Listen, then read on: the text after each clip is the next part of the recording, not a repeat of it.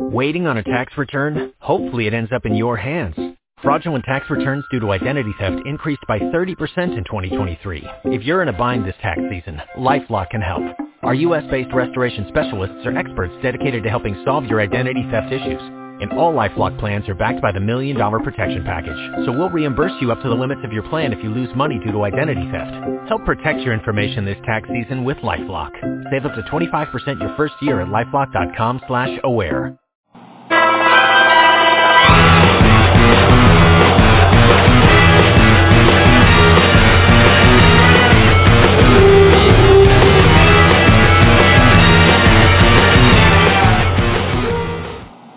Welcome to Cisco Champions Radio Season 5, Episode 15. Today we're taking you behind the scenes to give you a view of the NOC at Cisco Live events. Our Cisco SME today is Joe Clarke, and our champion host today is Aaron Kirk.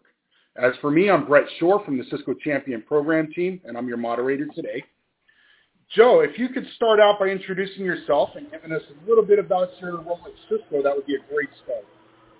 Uh, sure. Uh, Joe Clarke. I'm uh, almost a 20-year veteran at Cisco. My 20-year anniversary is June 1st. I'm in the learning organization. Uh, recently joined learning from TAC. Um, my area of, of, expertise in Cisco has always been uh, focused around network management, automation, and programmability. Um, so there's that, that hint of or, or actually explicit operations background, and that's kind of how I got uh, involved back in the day in Cisco Live. Um, it was a, a, lot of fun to be able to learn about an actual implemented and, and production network uh, and be able to bring some of that back into how I interacted with customers and then share some of my experiences forward uh, into subsequent Cisco Lives. Great. Thanks, Joe. Uh, Aaron, if you can uh, give us some information about who you are, where you are, and what you do, that would also be great. Yeah. Um, so my name is Aaron Kirk. I'm in my eighth year at NetApp. I'm a, currently a technical marketing engineer at NetApp, um, and I'm working on the FlexPod product. So before moving on to the FlexPod team, I did around five years on a, on MetroCluster, which I'm sure we'll get into in the podcast. But um, through the combination of those two, when uh, Joe was looking for some data center equipment for um, for Cisco Live several years ago, um, I got in touch with him and we proposed a MetroCluster for that. So that's how I ended up here. Awesome. Thanks, Aaron. Now with that, I'm going to go ahead and pass this over to you. I know you've got several questions for Joe to get things kicked off, so I'll go ahead, I'll go ahead and let you uh, start. So uh, Joe, do you want to talk a little bit about the origin of uh, the FlexPod and Cisco Live? Um, sure. Sounds like a, a, good place to start. Uh, you kind of hinted a, a, little bit about it. So, um, in, in, all honesty, the, the coordinator for Cisco Live Europe, uh, Remco Kammerman, um, I've been helping out more on the network management side of Cisco Live Europe, uh, doing a little bit more in the U.S. in previous years in terms of the architecture and design of the network. And the year he called me, the, the guy who typically did the data center in Europe uh, he had some uh, family matters to attend to and wasn't going to be able to make it that year. And Remco said, hey, Joe, you want to do the data set? And I said, yeah, I haven't done it before, but that sounds like a lot of fun. Um, and then the first question was, well, we need storage. We actually need to build a data center. And in the U.S., we had had a really good partnership with NetApp. Um, we hadn't done the MetroCluster uh, in the U.S. up until that point, but we did uh, really embraced the whole FlexPod product. And so I said, you know what? Let me see if NetApp can help us out. And that's uh, ultimately you and I got in touch, and we had some of those face-to-face meetings since we're both in RTP.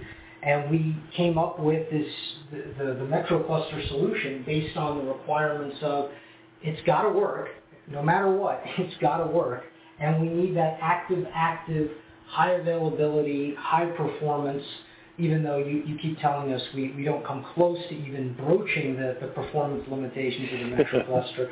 we wanted that performance, we wanted that high availability, and we wanted to showcase the best of Cisco and the best of NetApp and the NetApp Cisco partnership. Yeah, so in case that wasn't clear to anyone who's listening, um, this is definitely, it's behind the scenes of the NOC, but you've got two of the data center guys here. So we're going to talk more about data center, I think, than anyone, or than anything else in the NOC.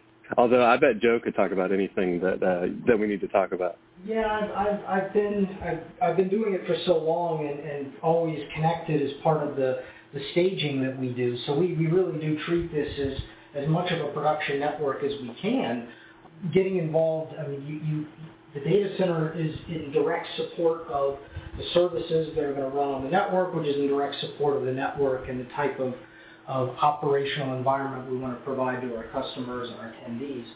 So it's uh, needing to understand, well, what are you going to do in terms of, of VLAN allocation? What are you going to do in terms of layer 2 and layer 3 DMARC? How are you going to handle the wireless? Um, those will inform some of the services like DHCP and DNS. Um, those are going to inform how we're going to do things like the network management side of things.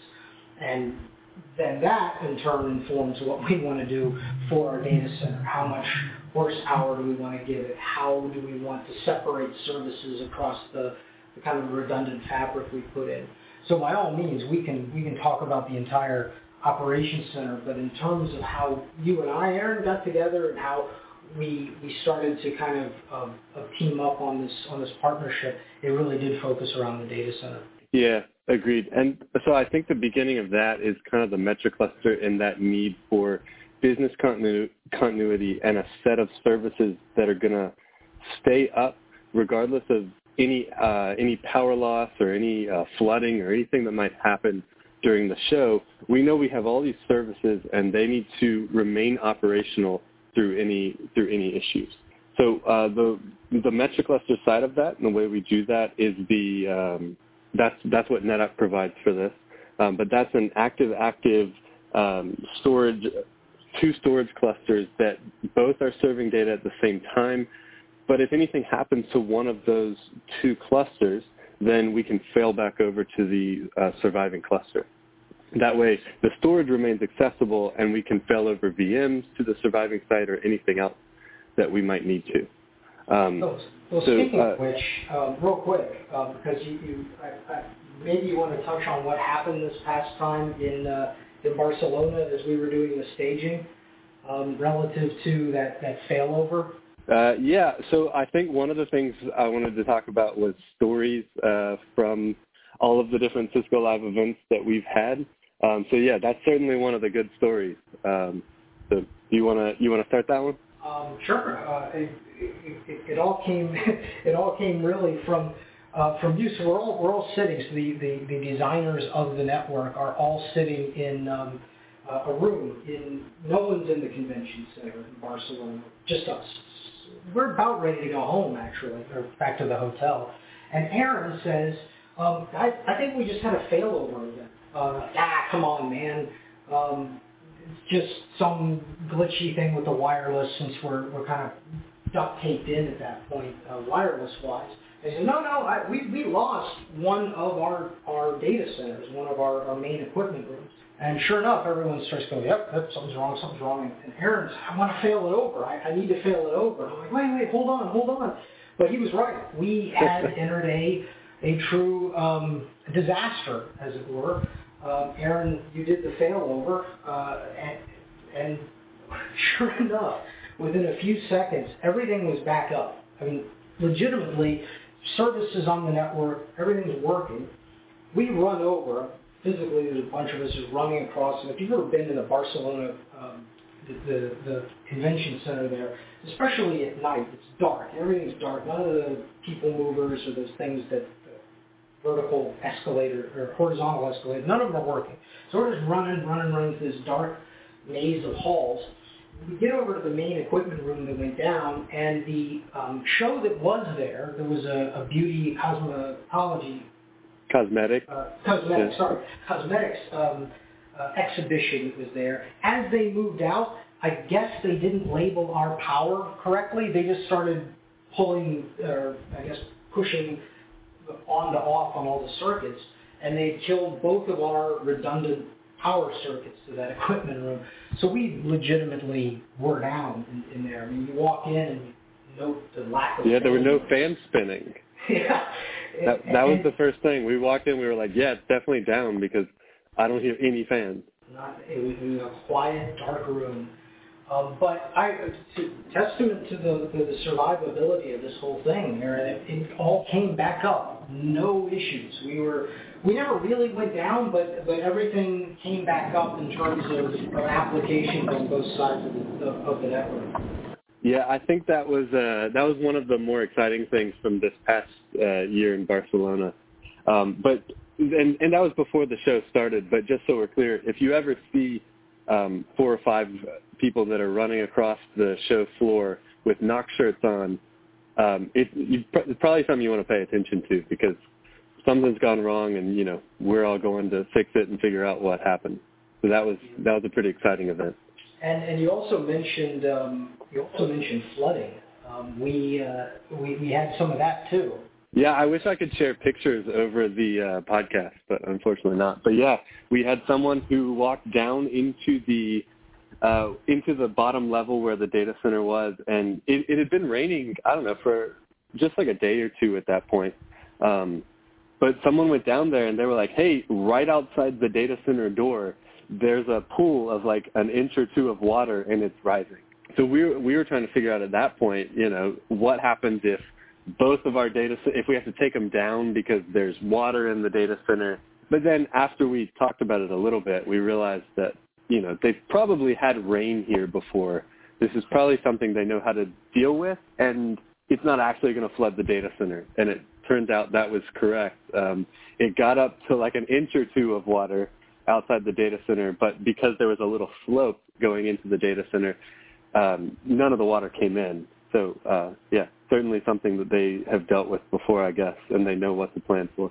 Yes, and, and to some extent, because I do I do recall seeing the pictures of the of the people patching in cable with water uh, just about up to the 30 amp um, boxes on the floor, and mm-hmm. wondering. Um, sure, they, they must have experience with that, but but do you really want to risk what 30 amps is going to feel like when the water hits it? Um, nonetheless, the, the, the network worked. Um, and one of the other uh, one of the other elements you reminded me of in terms of, of the survivability and in terms of just the kind of conversations we had and were able to have was some of the uh, automation and monitoring you put in to well we all put in across the entire network, but you put in specifically to the uh, to the MetroCluster. So that we were alerted to things like uh, disk failures and other operational uh, issues there, so we didn't always have to be running down uh, to visually. Yeah, definitely. I think that's one of the best things about um, Cisco Live and the NOC team is during that week when we show up before the event, um, we have to get the data center equipment up. But then after the point where it's up, we don't. We want to be there. We want to be able to monitor it in case things go wrong. But in most cases, things are not going wrong. So we can just spend the entire week nerding out and trying mm-hmm. to figure out what kinds of things can we automate. Um, what kinds of things do we want notifications from? And uh, Joe actually built this great script uh, that will feed notifications into our Spark rooms or Teams rooms. Um, so for things like, you know, some of my data center equipment rebooting, for my space running out of my volumes, for disks failing, um, anything like that, I can create little scripts that will um, post a notification. So regardless of where we are, if we're back at the hotel, if we're eating dinner, we can see that, oh, we just lost a disk. We might want to go check it out and see if there's anything going on here. Yep, and then you had the uh, you had the dashboards as well to be able to kind of give you that overall. I, I, I just I recall the, the thumbs up, thumbs down, kind of the, the overall health of all the cluster nodes and just being able to, to aggregate that data and then visualize things very quickly definitely helped us yeah. when when people were reporting a problem to be able to say, eh, yep, it's working. It's not the network, it's not the data center. Yeah, definitely. Um, I think in the three years that I've been doing Cisco Lives, I think the quality of the dashboards and the NOC has gone up quite a bit because that first year I did it, um, I think you guys had a lot of different custom dashboards. Like you had you had written all the HTML for it, and I used Grafana for all the graphs and, graphs and everything. I think people started to pick up like, oh, Grafana makes this really easy. Let's just use that too. And I think this year we had three or four Grafana servers that were all running in the NOC, and everyone was feeding all their data into these so that they could visualize them. Yep. Yeah, we, we, we certainly made use of the Grafana, Influx, and Prometheus of time series um, way of, of doing things this time. And I think next time um, we'll, we'll do even more because um, like you said, we, we get that opportunity to nerd out, and it's not like we're nerding out from scratch every time. We build on what we've yeah. done, and we, we start to say, well, what didn't work last time, and let's automate it this time, or what could we have done better? And, and over the, the more we do this, I think we're going to have something maybe uh, maybe we can sell. I have a question. this is Kim. For people who actually weren't there and working in the NOC, what what should they know about it? I mean, what, how many, how much equipment is in there? How much data are you guys dealing with? What are some of the statistics behind it? You know, you guys are kind of into the detail of mm-hmm. what it was like between the two of you, and without having been there or being part of it, it's kind of hard to tell the scale of this. And I know it's like there's an amazing amount of data that goes through there, and an amazing amount of work and just putting out wireless endpoints and all of that kind of access points and all that. So can you guys give us an idea of some of that? So just to get an idea of the scale of it. Absolutely. Yeah, I think, um, I think we can do that. Oh. You you want to start with the storage and then build up from there? Um, sure, I can. So we um, uh, we uh, inevitably you, it's about the team that, that does this. So you're right. Aaron and I have been going back and forth about our own uh, mostly our own personal experience. But um, we mentioned with the, the power outage, there were a number of us. There's a, a, core team of about 12 people, and then we, uh, when, when the show's going uh, with associate uh, systems engineers who are there, um, and the, the, the, wider set of, of, technical marketing engineers and other systems engineers, we're about a team of 75 people. And that team is used to do the uh, physical deployment of things. Kim, you mentioned access points. Uh, we had over a thousand access points uh, deployed, uh, mixed with some that we brought with some that were already in the convention center. Um, we have uh, hundreds of switches that are deployed to support this. Uh, then as you work your way back, we've got um, ASR 1000 HX routers that, that form the, the edge routing infrastructure. We have um, Catalyst 6800 series switches that form the core switching infrastructure. Uh, in terms of the data center, uh, we uh, headed that with two uh, Nexus 5500s, so next year we will most likely use the 9Ks. Um, then into that led the, the MetroCluster with the, um, as I mentioned, storage and, and, and compute that was a little bit more than what we had uh, needed, but we always want to make sure that we have more than less because we have to deliver that, that experience and it has to work. We had about 38 terabytes of disk um, with that, but NetApp does deduplication, so we, we really had a lot more uh, available storage. Compute-wise, we had 704 cores with uh, about 11 terabytes of RAM uh, that we could use for various network management um, analytics and operations and other services. And it all takes that, that, that group of people to be able to pull this off. And everyone working in their, um, their various areas, be it routing, be it switching, or, um, uh, or the wireless, or just the physical deployment and, and troubleshooting aspects of this to make sure that, that, that everything works seamlessly. Yeah, and the other part about that um, is that it's not just the setup where we go the week before um, we also spent some time out in London about a month and a half before the show mm-hmm. And that's where we got that core team of uh, switching and routing people together to build everything in London, make sure it all worked, test it out, uh, and then we shipped it to Barcelona from there. So that that's definitely an important part is the uh, preparation that we had before uh, the setup week, uh, the week before the show. And, and, and, and Kim, you asked about in terms of traffic, in terms of, of security events, in terms of just the types of things we see. So every year um, we seem to do a little bit more. We seem to have a little bit more, a fewer, few more attendees, and therefore we do more traffic. So this year we almost, and probably did actually said and done, do about 35 terabytes of traffic to the internet alone. For the for the duration of the show. As long as we were there, we did about 35 terabytes, um, which is approximately uh, one of uh, our, our uh, automation engineers did some some calculations of what this means, but it's uh, uh, about 3.2 copies of all printed volumes in the U.S. Library of Congress, just to give you an idea of just how much traffic, and that's just out to the internet. That doesn't include any of the uh, any of the internal traffic. Um, security-wise, we do see events. We see events both internal and external. Uh, a lot of what you would typically see if you look at a, a public like IPv4 address, you get a lot of scams, uh, people doing trying to do brute force attacks. Internally, some of the same things. Uh, every year we tend to see, especially because in the world of solutions, people can bring their own um, uh, laptops. Usually these laptops are only pulled out of the box for trade shows so they don't tend to have the latest security updates all the time. So we have seen cases of, of malware trying to spread. And we use some of our um, uh, products that we acquired from the, the Lancope acquisition uh, to be able to monitor this and to be able to quick, get a little bit proactively ahead to shut some of these things down early before they become problems. Cool. So um, let's talk. You want to talk about a few more of the kind of design decisions or some of the planning that goes into the data center or just the network in general?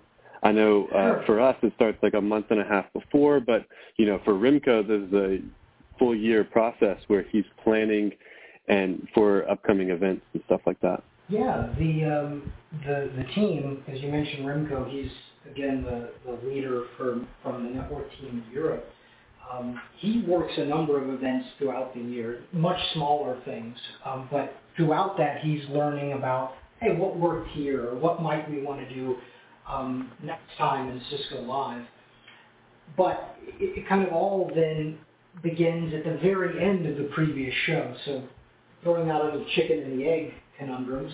Um, at the end of 2018, this past show, we had a, uh, a debrief kind of an after-action report. Uh, we all got together, we shared, this is what worked, this is what didn't, this is what we'd like to do next time. So it kind of starts there and, and continues to evolve um, throughout the year. And then uh, and then we we start to to pull together. Remco starts to pull the core team um, together, and we start to hash out what we're really going to do. Because there's the intent of yeah, if I had all this time and all this um, you know, all these resources.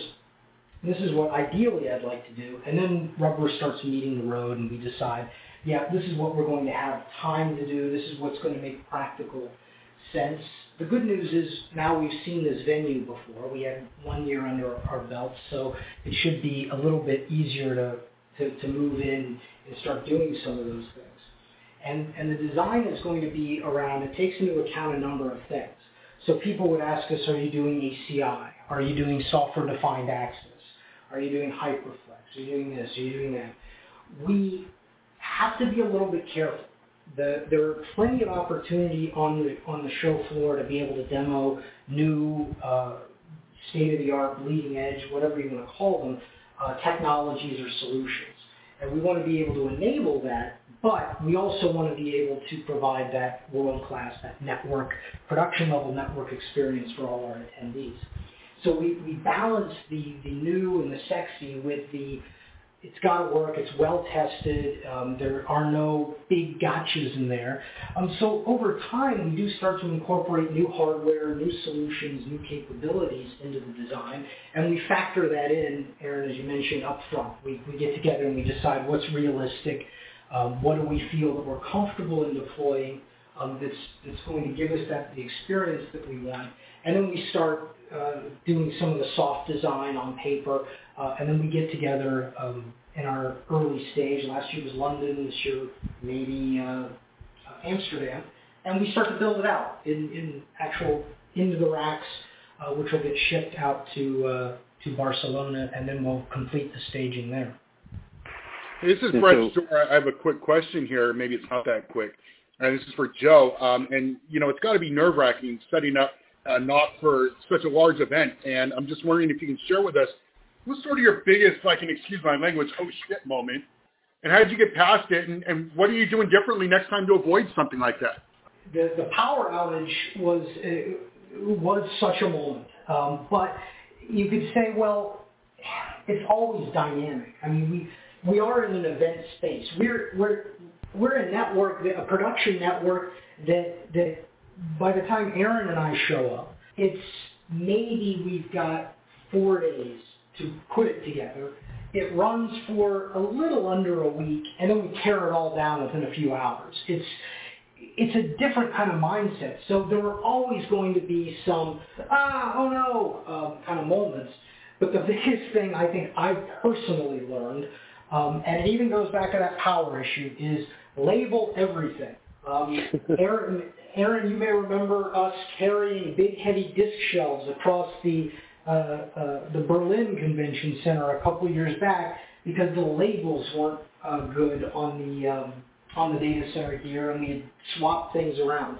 But the moral of the story is the more you label, the more you document, and this goes for just about any network out there, the, the better off you're going to be. The, the, the, you'll be able to make more informed decisions, uh, and, and, you're going to feel less worried about, is this going to work? Did I do this right?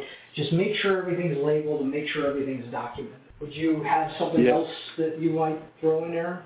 Uh, I figured you were going to bring up the labeling. Um, Brett, I would just toss in that one of the things I've learned about Joe is that through preparation and planning, he avoids a lot of those oh shit moments that uh, you might be worried about during the show.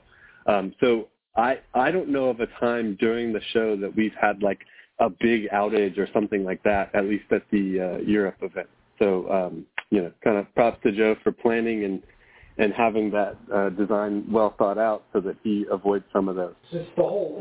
I mean, it's the whole team. It's why we we kind of do it in those those phases. Why we we meet we and and why we we work. Why we do it year after year. It, helps to build that trust too. Uh, that that you know, so and so has your back. Um, you've worked with them before. You know how um, how to work well with them. Um, and it's it's why Aaron and I I mean, we we only met a couple of years ago, but I think we we kind of gelled. We we, we understand each other, and it, it makes for that great team that we we know we can count on each other, just like we can count on every single one of the members of the team. That if something goes wrong, if I'm not around, Aaron can handle it, or some of the other team can jump in and help us out, and and, and we always working towards that common goal of making sure everything works well for the attendees. Yeah, so I'll I'll add in one other story, and that was from last year in Berlin. I think one of the monitoring things we had was monitoring the ports on the Nexus switches in our data center on the Nexus 5Ks. So um, while we were just sitting there, and all of a sudden we see that you know some of the one of the ports was going down and then coming back up. We investigated and we figured out that that port is connected to one of the devices that's connecting my storage control- controllers to their disks. The MetroCluster has redundancy built into every layer. So losing one device is not a big deal, but oh, why why is that device rebooting? And it turns out that there was a um, corrupted RAM issue on that device, and it was rebooting around every two days. Um, so that was a pretty big uh, event that sticks out in my mind as something where we're down to a single path to all of our disks because of this one device rebooting. Um, if we lose that other um, fiber bridge at the same time, then you know we're going to end up losing uh, losing half the data center. We're going to have to fail it over. Um, so that was a pretty big event that sticks out in my mind. Any other um, stories that we have? I was going to say there are uh, a, a, ton of um, a, a, ton of, of interesting kind of operational interesting stories that happen. So we we we tend to do quite a bit. Um, again, back to that balance on, on top of the network in order to highlight the, the power or the benefits of, of the Cisco network. Um, one of the things that, that you alluded to that we've been trying to do more of is make interesting use of what was Spark and now is WebEx Teams, um, and in order to kind of change the way the operations work. So in the past, there was a lot of, um, of email that you would send, like link down this or device went away that, um, all via email. Now we're trying to do more with uh, the, the interactivity, the, the ChatOps type operational model. uh, and using WebEx Teams to do that. And we found some interesting use cases. Um, certainly the, the standard alerting seemed like a logical thing. People who are interested in, say, data center or core network alerts, uh, we have bots that would, would spew alerts to those, those rooms, so we had people joining that. But um, we were also a, a fairly um, beer-loving group, if you will, um, and we had some uh, wireless uh, RF uh, or, or, or, wireless um, uh, sensors and buttons on the network. So we had uh, uh, one that we stuck in, or actually a combination of two. We stuck in the NOC beer fridge, which should always be standard operating equipment um, that anytime the beer was delivered, someone would hit the button, let us know via, well, again, it was Spark then, uh, with the WebEx Teams that, hey, the beer is here. And then we had another with a connected, wireless connected uh, thermostat that would let us know if the beer was getting too warm. Um, we had uh, different uses for some of those as well. We have uh, dollies that we use or carts that we use to trans- transport equipment around the venue. Uh, we attached proximity sensors to those so we would know where they were.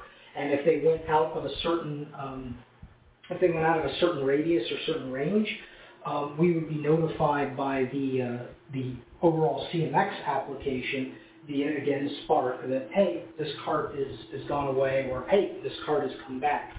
So we, we, we try to, to find those types of clever things that we can do that aren't going to be if something goes terribly wrong with them, wouldn't be too terribly operationally impacting, but they can give us some interesting use cases um, for the Cisco network and, and being able to combine kind of the IoT-ish realm um, with the, the, ChatOps and, and, getting that operational um, real-time or, or just-in-time uh, perspective of what was happening was, uh, was one of those interesting use cases. Yeah, also for finding people in the venue. So people on the NOC team have uh, AD credentials, and we were able to say, uh, "Hey, uh, do you remember what the bot name is? Was it just NOCBot?"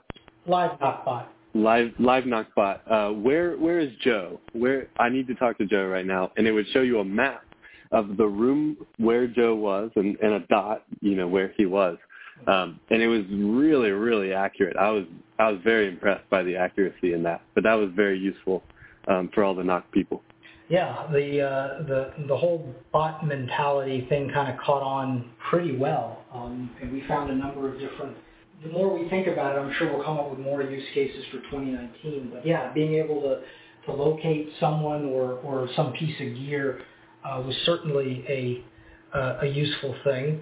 Uh, some of the other, uh, you, you, asked about stories. Some of the other, I, I, think, the other thing that you get a bunch of geeks together like us and, and the whole team uh, in a small enclosed space for uh, usually long hours. So sometimes we didn't get out of there until 11 or close to midnight. Um, you get interesting home innovations um, you mentioned the rain. Um, it, was, it did rain quite a bit. In fact, my laptop was kind of a casualty of that.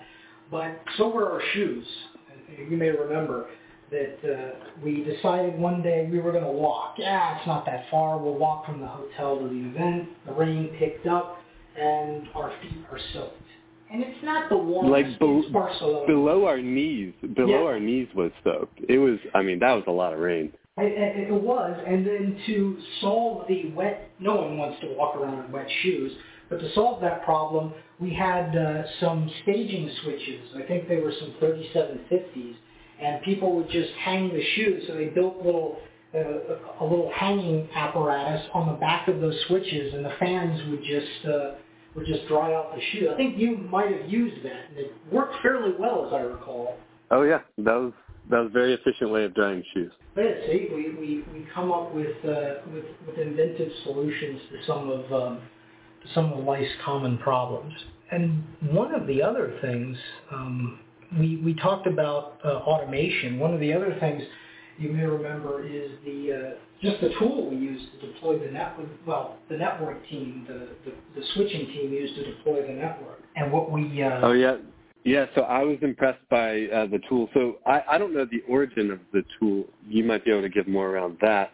But I needed, so the NetApp booth needed access to the NOC so that we could show my NOC feed And Joe said, "Oh yeah, just use the tool." And I was like, "I don't know what the tool is." He told me I could go to you know this IP address and I could log in, and then I could search by the name of the switch that was in the NetApp booth, and I could see all the ports on that switch and what VLAN they're on and the status and anything connected to them. So then all I had to do was, you know, click, change the VLAN, and it would apply the uh, configuration change to that switch in the booth automatically. So they, the NOC team has this for every switch on the show floor. Just really impressive that you know they've been able to put this together, and uh, that I think that application or that VM alone was taking up like four times more memory than anything else in the data center. That was a very uh, memory-hungry VM. It, it, it was, um, it didn't need to be, I don't think, but I think they wanted, it, it, it, um, it, it, all goes back to um, probably even before I started. Remco was saying we need something six or so, seven years ago. We need something as simple as a start Cisco Live button and a stop Cisco Live button something that could, you know, you throw a bunch of, of eye of newt, tail of lizard into something, and boom, network. Uh, and one of the engineers at the time developed what was affectionately known as Mark as a Service, his name being Mark, um, that would do a lot of the zero-touch provisioning of the switches, um, track the configuration of the of the key devices, so there would be less copy and pasting um, and more reliability in terms of the config. And then to Aaron, what you were saying would also allow anybody to have access to do simple things, and by anybody I mean the team, the NOC team, simple things like change a, a VLAN on a port. Something that's so common. You're running out, someone in a, a lab room needs access to this, or someone on the floor, like NetApp, needed access to a specific VLAN to get a video feed. Boom, boom, boom on your iPad, and it's done the tool began to evolve and evolve and evolve to do more and more of these tasks to the point where um, I think this past year they renamed it Class, uh, Cisco Live Automation something service, um, but the, trying to come up with some uh, a, better, more productized uh, uh, name for it, but got to the point where you could do just about anything through this tool in terms of of talking to multiple devices across the network at once. And one of the, the kind of ultimate features designed this past year was this persistent uh, connection to every switch. So let's say you wanted to get show MAC address table from every switch in the network. You run it once and it in parallel sends it out to all the devices and something that would maybe take 15 minutes if you were to do things in batches took about 15 seconds to get all the data back from 500 um, switches. So it, it, it was that reason that they thought, well, we might need a little bit more memory. We might need a few more CPUs on this just to make sure that it's never going to get starved because it's handling our provisioning. It's handling a lot of these management tasks uh, from the device. But it certainly also goes to the whole uh, automation is a, is a first-class thing on the network, that, that you cannot do something that is 1,000 APs, that is 500 uh, switch, uh, wired switches, that is supporting 25 or so thousand um, people. You can't do all of that without some level of, of automation. You know, you and I did it on the monitoring side, some on the provisioning side the network team did it uh, on the on their provisioning side and their rollout side. So it's it's that type of, of mentality that, that you have to kind of change it up a little in your head to think there's no way I'm going to create VLAN 200 again by hand. How do I start to do some of these things in an automated fashion? And that's, I think, what we're going to keep seeing more year over year as we start to automate more and more and streamline more and more of those operational uh, tasks.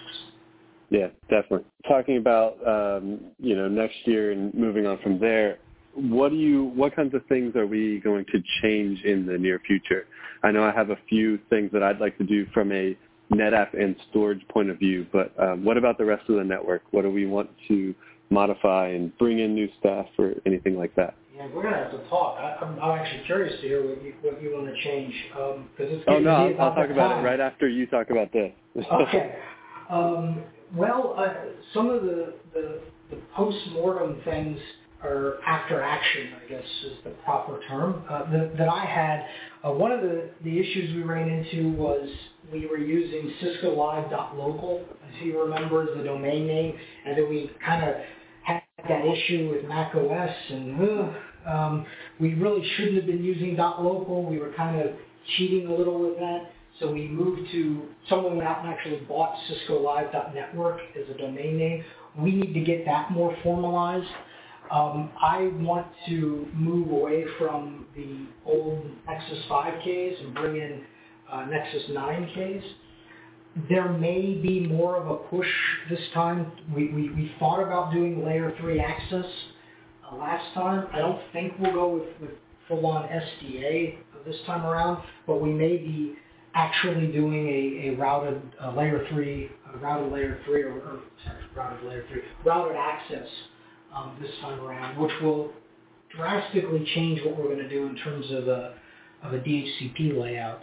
Haven't talked to the, the network people on that, but, but certainly modernizing some of the data center core, uh, something I would like to do. Um, maybe we look to upgrade or update some of the, the UCS equipment as well.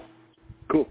Yeah, so some of the things I think from the NetApp side we'd like to do. So one one of my biggest pain points with Cisco Live is that we use this NetApp MetroCluster in both the US show and the Europe show. And you guys in Europe and the US team have two entirely different sets of data that basically take up all the space that we have in the MetroCluster. So I guess we could add space to it. That would be one solution to that. Um, but the way we have been doing it so far is we move the data off of the primary system onto a secondary system after the show is over and kind of flip-flop and put the other show's data on there. So that's kind of uh, painful because you need the data in a certain spot at a certain time and transferring all of it. Um, so one of the things I'd like to do in the near future is just upload all of that to the cloud, have it sitting in AWS for the uh, entire time that we're taking in between the shows. And then once we start staging, we'll pull it back down onto the MetroCluster. And then the other big thing is because it's a different network and everything, it's a different set of VLANs, it's a different configuration basically. If I didn't have to do all of that by hand via the CLI, that would be nice. So on the FlexPod team, we're getting really big into Ansible. I'd like to do some Ansible configuration of all of our data center devices um, because you know that would make it a lot simpler to get that everything set up and to move on to nerding out and writing scripts and all of that fun stuff. And, and that goes to that uh, start Cisco Live, stop Cisco Live button. Thing. Exactly. Like, you know, yeah, we want to extend that down yeah. to the storage. Perfect.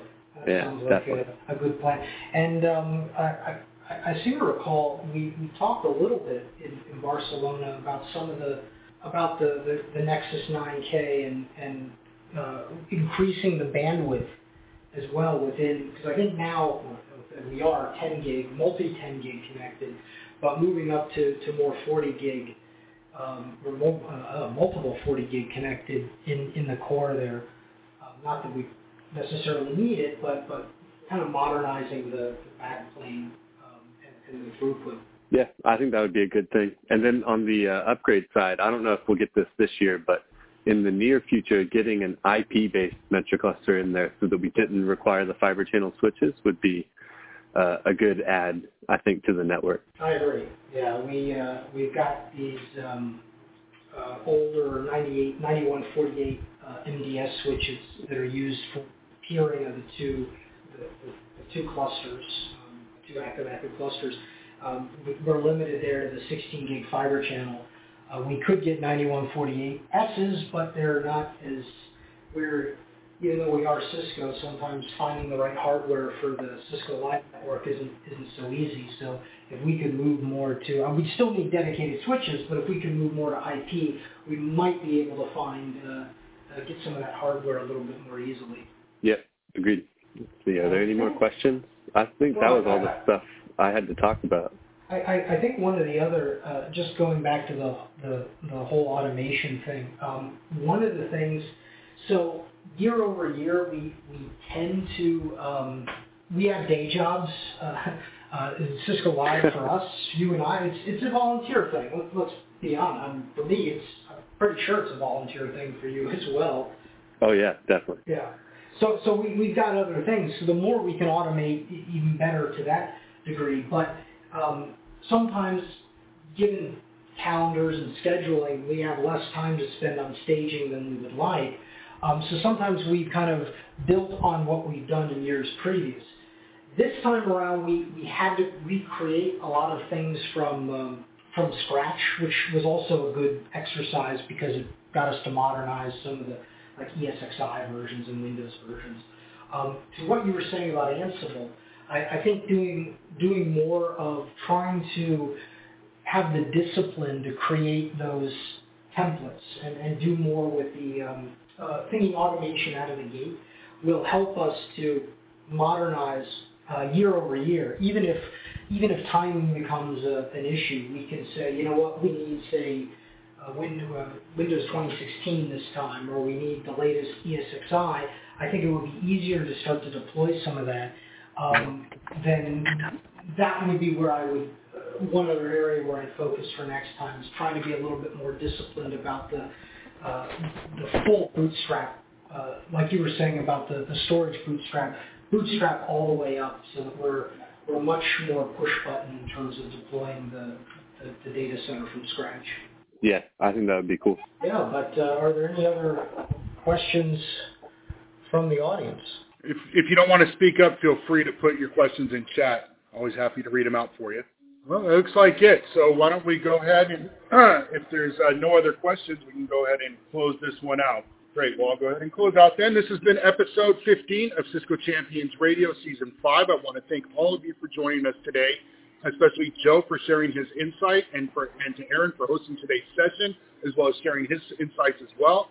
As always, thanks to everyone for joining and participating in Cisco Champions Radio. Look for this episode and other awesome episodes on blogs.cisco.com slash perspectives. I'm Brett Shore, today's moderator. Until next time.